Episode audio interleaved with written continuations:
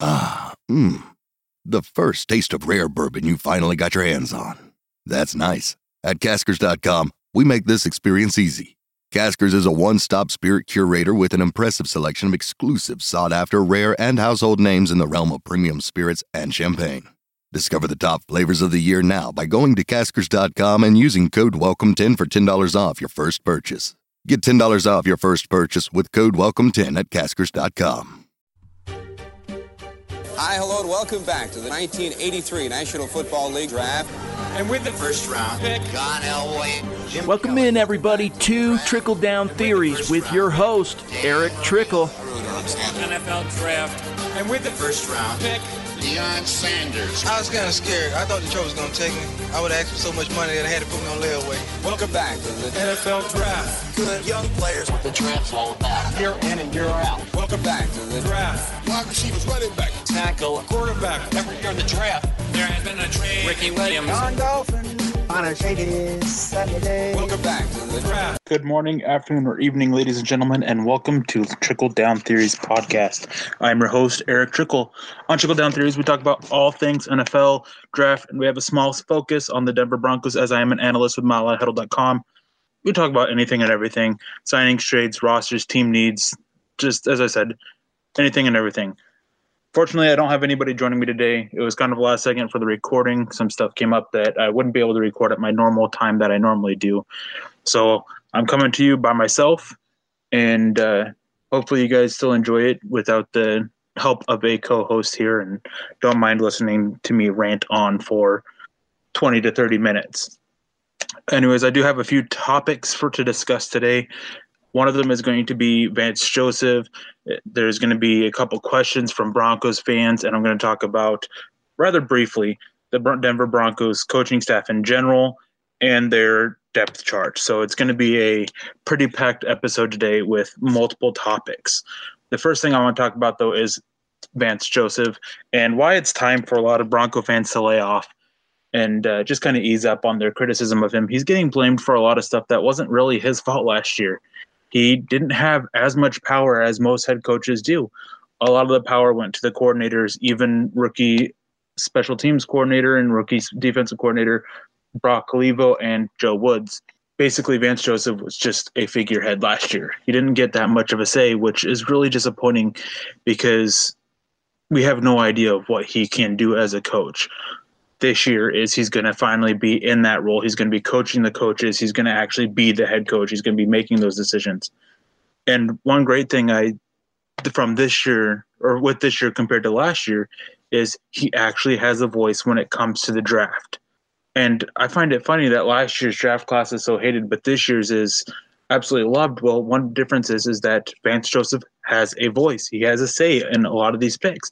He got to voice his opinion. He got to be heard, and that was something that wasn't really there last year. It was basically the scouts, the veteran coaches, and John Elway making the decisions. So having Vance Joseph have a say when he is known as a talent evaluator is something that's going to be really big. And I am curious to see how this steps forward. That is one reason why that it's time for fans to lay off of him a little bit is well, actually, two reasons. The fact that he finally has a voice, was finally had a hand in picking the draft class, and in the fact that he has a little bit more power this year than he does compared to last year. And another reason is that why is it that rookies are given time, rookie players are given time to adapt and grow into the NFL, but coaches aren't? Like I know I've been really harsh with Vance Joseph, and I was sitting there and I knew that he, I, th- I thought for sure he was going to be fired. I was really happy to hear the news that he was going to be fired before John Elway and company did, decided to change their minds and retain him for the year. I was so excited, but again, we don't know how he's going to grow. We don't know how he's going to develop as a head coach. For all we know is that he can become a great head coach. That this last year, when there was a lot more going on with this team than just him, that maybe he can take the step forward and be a solid coach last year again there were so many issues there. And i'm not saying that he was a great coach last year because he wasn't. There was a lot of things he needed to work on. Time management was one of them. And a lot of that fell on mike mccoy and the offense. And again it just the players weren't that great last year. The quarterback position really held back the team. The offensive line wasn't spectacular. The defense had issues. But he kept them fighting. He kept them together. He kept them as a unit. And granted, there were games that they completely got blown out where the team started to quit, but he ended up driving them back and helping them win some games late down the stretch. And I know there's going to be some fans out there that are going to say, "Oh, that was a mistake that they let the that they won those games because they missed out on top quarterback."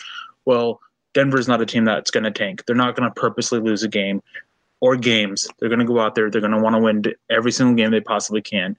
And that's what Vance Joseph was doing. That's what the team wanted to do. They went out there and they won those games. And there was a noticeable change of Vance Joseph, the coach, when Bill Musgrave took over as offensive coordinator after Mike McCoy was fired. So, again, I'm just really excited to see how he is able to develop as a head coach and be able to grow from where he was last year because, again, so many issues on this team last year that just that weren't all on him. And as for the rest of the coaching staff, they've got some pretty talented coaches. I really like Bill Musgrave. He is really well known for being able to adapt his scheme around the players. So it's going to be interesting to see what he does with um, Case Keenum and the rest of the Broncos offense. You're not going to, uh, no one should be expecting a vertical offense that we really saw with the Oakland Raiders in 2016 or prior to that. I think we're going to be seeing a basically a dink and dunk offense. This short throws, short easy throws, allow Case, Case Keenum to get in a rhythm and make these throws and execute, open up the run game, and let the receivers make a play after the catch. And it's gonna be it's gonna be fun to see what how this takes a step forward. This offense under a full offseason of Bill Musgrave, where he's not trying to change so much in just a short time. Joe Woods, kind of like with Vance Joseph. Joe Woods was a rookie coordinator last year, and at times the defense really struggled, and he sort of kept them on track. And outside of a few games, they really never stopped playing or trying hard. Um, I'm curious to see how he is going to take the next step in his ability as a coach as well. The special teams coordinator is a guy who's highly respected through the NFL, not a rookie guy, which I'm glad to really see back. Geep Chryst, Reggie Herring, like they have so many respected offensive or um, coaches all around on their staff. I'm really excited about the addition of Sean Kugler as their offensive line, interior offensive line coach. And I love the fact that they're having two offensive line coaches, one for the tackles and one for the interior offensive line. This is going to split up the duties, and this is going should hopefully help with the development of these offensive linemen.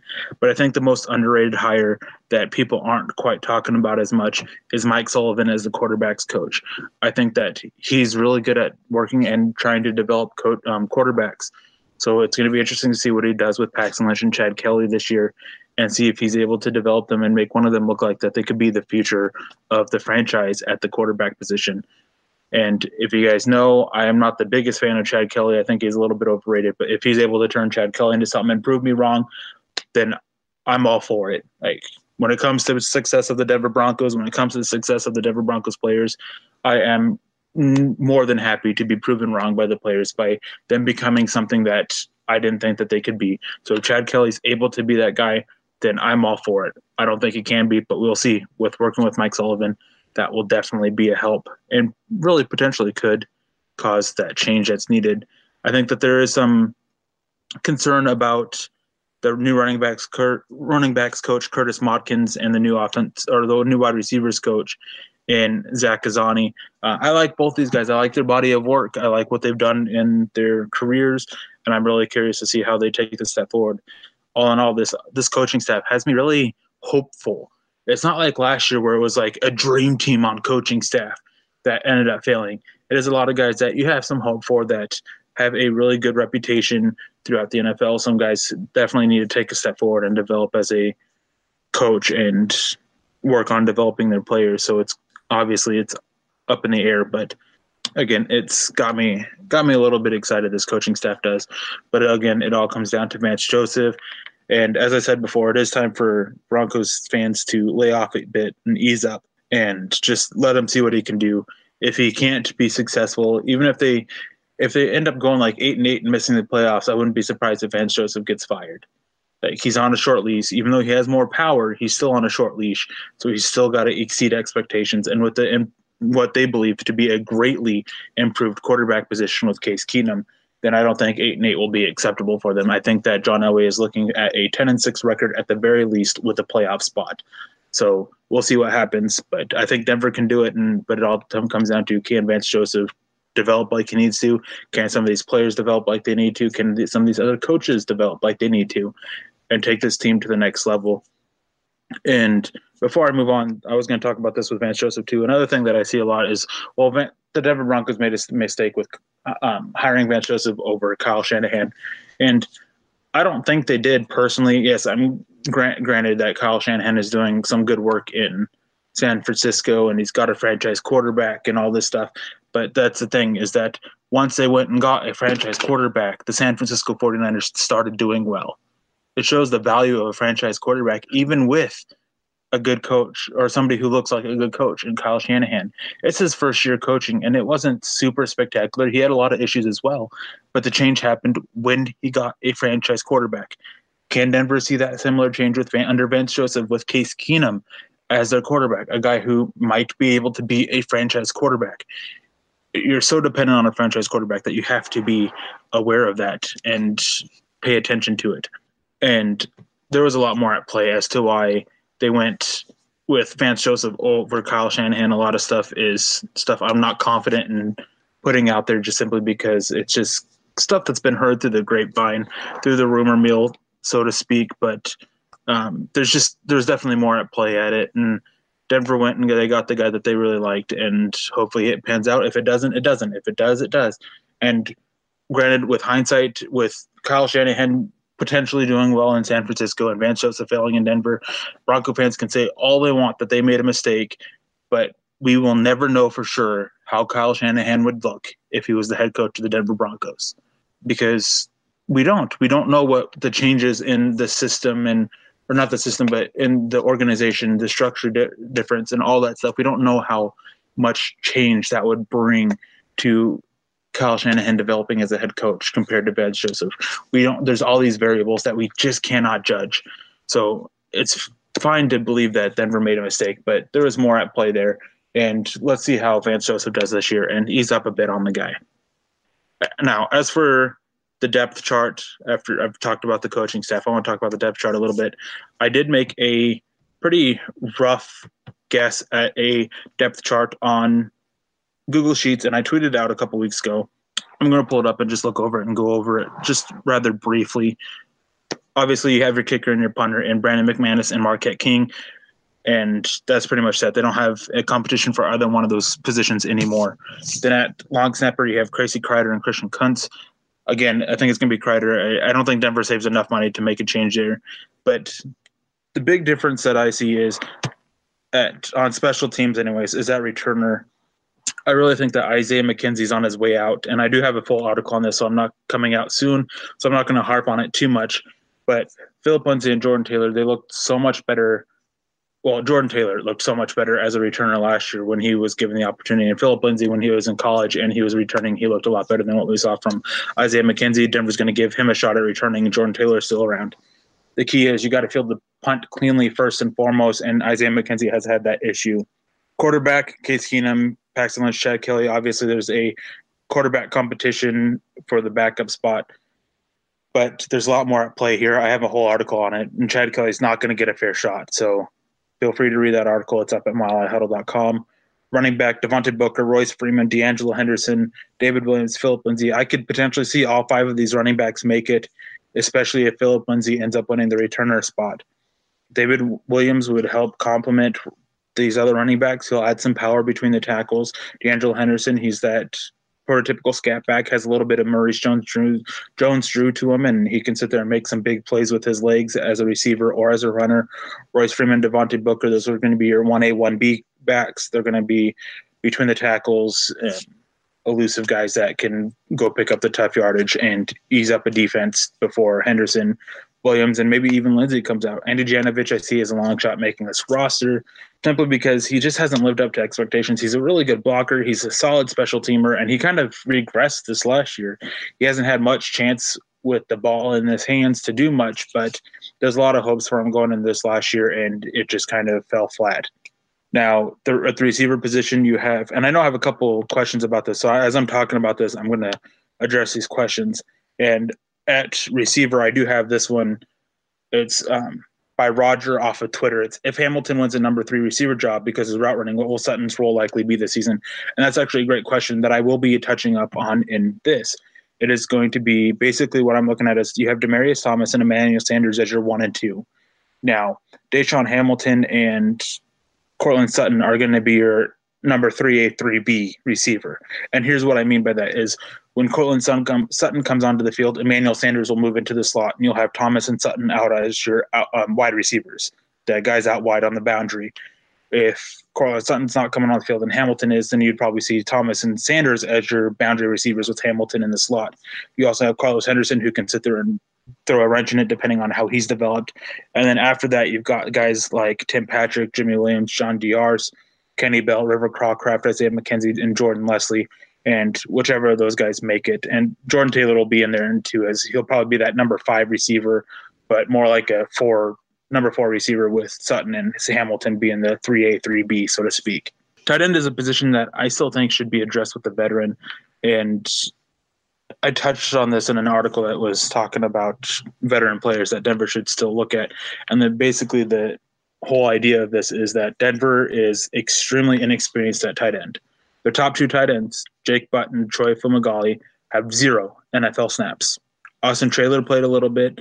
Jeff Heuerman's played a little bit. Brian Parker and Matt LaCosse have played a little bit, but they are still very inexperienced. They don't have that much there. And one thing is that I can say if Denver does move on from Andy Janovich, Austin Traylor would be a name to watch to kind of fill that fullback role in certain situations. Now, on the offensive line, I'm going to start left to right. And I do have a question about the right guard and right tackle. So, or offensive tackle in general. So I will address this as well. And Miguel A. Montoya off of Twitter asked, Have we done enough at offensive tackle? I think Denver has for now, but I think that they're kind of neglecting the future of it and I'll get into that. Garett Bolles, obviously, he's getting entering another year of organized football. It's his fourth year only, so we got to see him take that step forward. I think that having another year of football under his belt and full another off season and all this stuff is going to help him develop and grow. We got to see him get a little bit less grabby. We got to see his technique a little bit improve, and we got to see him be a little bit more aware. Behind him, you have Menelik Watson and Elijah Wilkinson. those guys that are looking battling for that swing tackle position with Menelik Watson likely winning it, and he'll be in competition for guard as well, primarily right primarily right guard. Then at right tackle, you have Jared Veldheer, Cyrus Kouandjio, Andreas Knappe, and Leon Johnson. Um, basically, those guys are going to be competing for a potential number four backup tackle spot, but mostly for the practice squad. So I don't see much there. And what I mean by that I think they've done enough for now, but not for long term, is that none of these guys are really great developmental guys that Denver can count on and really work and shoot at developing and growing into a starting offensive tackle. And if Jared Veldheer gets hurt, which he has a his and really bad injury history of, then they can be in some trouble there. I wish that they've gotten a guy like Matt Pryor from TCU, who's a little bit of a safer pick, who can come in and play tackle right away, but doesn't have as much upside somebody to provide some insurance for Jared Veldheer if he gets hurt. But obviously, Denver didn't do that. So I think they did end up doing, I don't know, they did enough, but not enough at the same time. Now, for guard, I do have a question about guard as well, and it is what is the plan for right guard from Sarah Chang on Twitter? Again, all these questions are just going to be off of Twitter.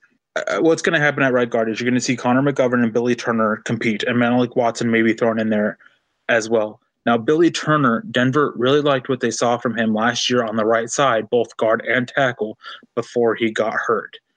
And so they want to see if he can sit there and duplicate that. And when he was on tape, it wasn't bad, but he ended up getting hurt really early on into his season and ended up being placed on injured reserve. So it's going to be curious to see what he's able to do as he comes back.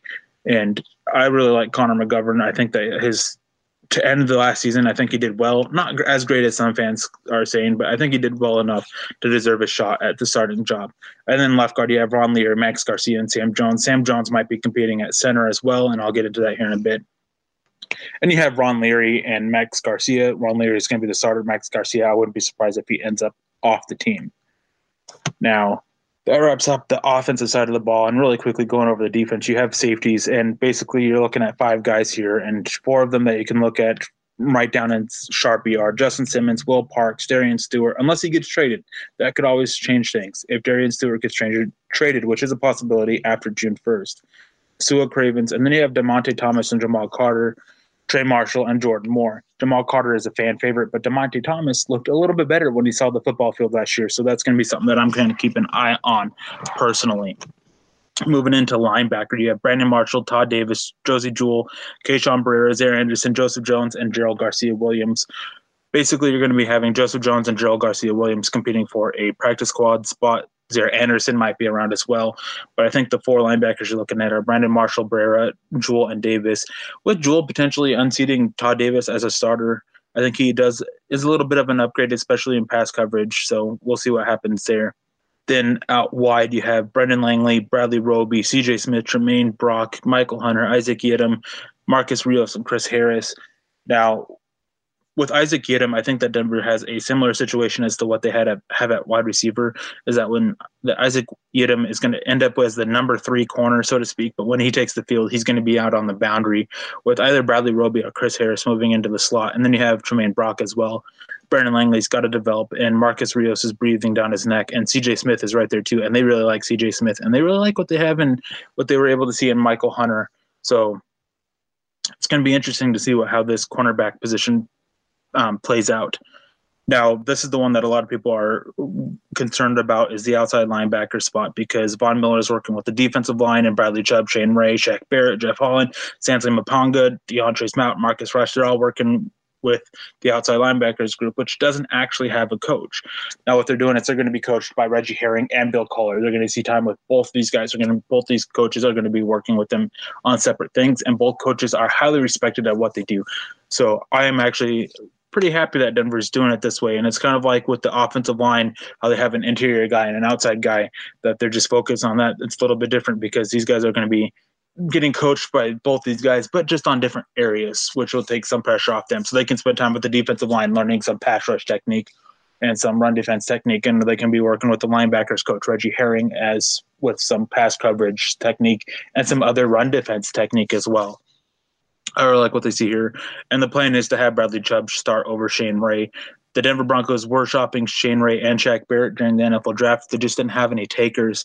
And uh, as a result, they, well, also Bradley Chubb played a role in this. They declined Shane Ray's fifth year option, and they do have interest in bringing Shaq Barrett back on an extension.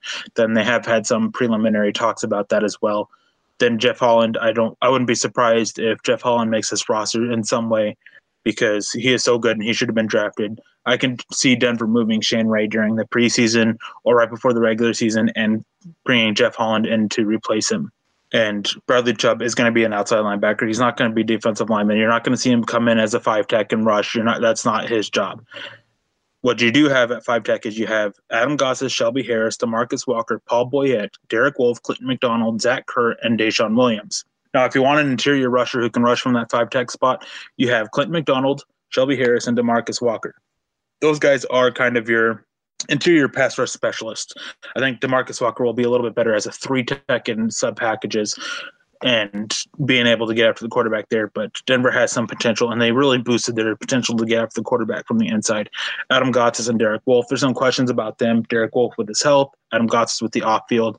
So that's going to open up some line there. And then Zach Curry, he's a versatile defensive lineman who can play as the nose in certain packages. He can play outside as a five tech. He can play as a three tech. He can move him around and have him be a versatile piece. Then at nose tackle, you have Domata Peko, Kyle Peko, and Lowell Lotulelei this is one where it's going to all depend on.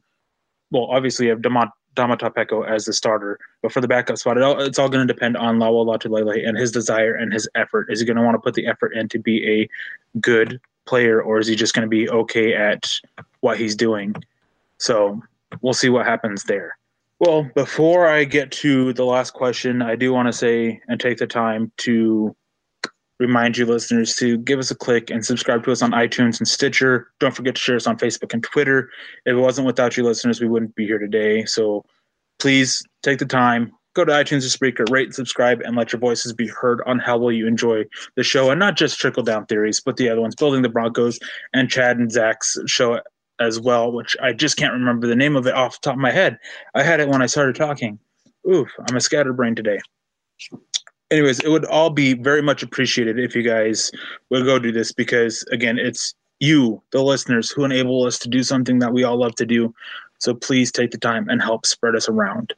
Now, the last question of the day is going to be from E off of Twitter. Will this staff finally be willing to play rookies? We have never seen it with Fox, Kubiak, or Joseph last season. I am tired of seeing the same old, same old philosophy of these guys are vets, so they should always play. You never know. You could actually find gold with young players. Now, I'm going to sit here and dispute his question a little bit because last year we saw a lot of rookies play. What rookies that could? We saw a lot of guys get hurt. We saw a guy move around, but Garett Bolles was a starter. He came in as a starter. Isaiah McKenzie came in as a starter. Demarcus Walker, he ended up being moved around, so he didn't end up seeing much time. De'Angelo Henderson ended up not seeing much time. And then you had uh, um, Chad Kelly and Carlos Henderson get hurt, and they missed this.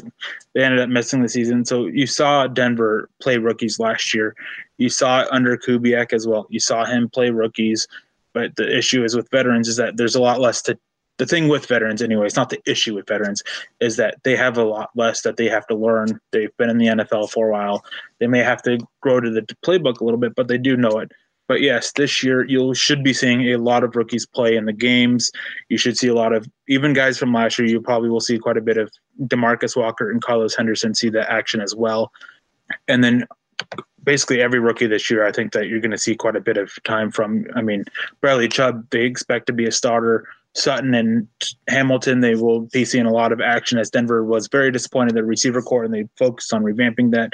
Royce Freeman and David Williams, obviously David Williams, it depends on him making the roster, but if he's makes it, then you'd probably see him get five, ten snaps a game in certain situations on offense. Royce Freeman's going to be competing for the starting job.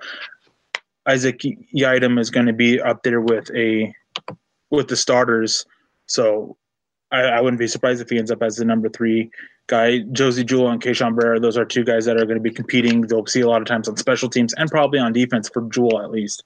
Now, before I get out, out of here, I, that was going to be the last question, but I actually had another one come in as I was talking about that, and it was, is there any inside interest in signing Marcedes Lewis to a deal? There was prior to the draft, and this is from Lance Sanderson on Twitter. There was prior to the draft, but then I think Denver just kind of wanted to wait, and I think Marcedes Lewis kind of wanted to wait. I wouldn't be surprised if Denver revisits this sometime down the road, maybe in middle of June, end of June, or even July, a little bit before training camp, with a lot of veterans that they like to avoid the whole mini camps and OTAs and just get back to work in training camp. They like to take that time off and let their bodies rest before coming back. It does put them at a little bit of a disadvantage as they have to learn a new playbook but again, they're so experienced that they shouldn't have that hard of a time. They know what they've got to do. They know their jobs, and they know the basics of it all. So I, I would be surprised if Denver does. They definitely could use a veteran, as I was talking about before when I was talking about the tight end position.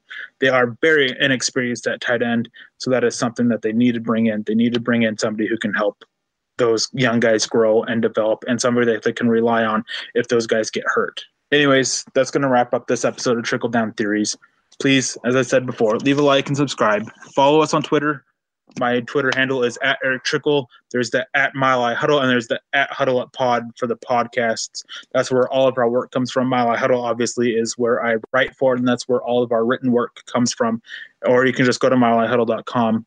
But on Twitter, you can always reach me there at Erick Trickel again. Any kind of question, I'm always more than willing to respond. I have been a little bit on the in the dark right now on Twitter because and not much of a presence because as if you guys have been listening to this, I just moved into a new apartment and I've been busy unpacking. I'm currently squeezed in between a part of my couch and a bunch of stuff that has been taken out of boxes that has just been stacked up on the other side of our couch. So I'm kind of crammed up in here, but I've been working on getting this back and the apartment back and the podcast going again and getting my presence back up on Twitter but again, that's why I've been dark. But you can still reach me on there when I check Twitter and I have a question. I am more than willing to respond, as I said. And again, we thank you all so much because without your support, we wouldn't be here without you. Anyways, I had a great time sitting here talking. Hopefully, you guys enjoyed it and had a wonderful time listening to it. And again, if you guys are listening to this and you guys have anything you want to point out to me or say to me, again, Twitter. That's the best way to get a hold of me. Anyways, I want to thank you all for listening to Trickle Down Theories and have a wonderful day. Mile High Huddle.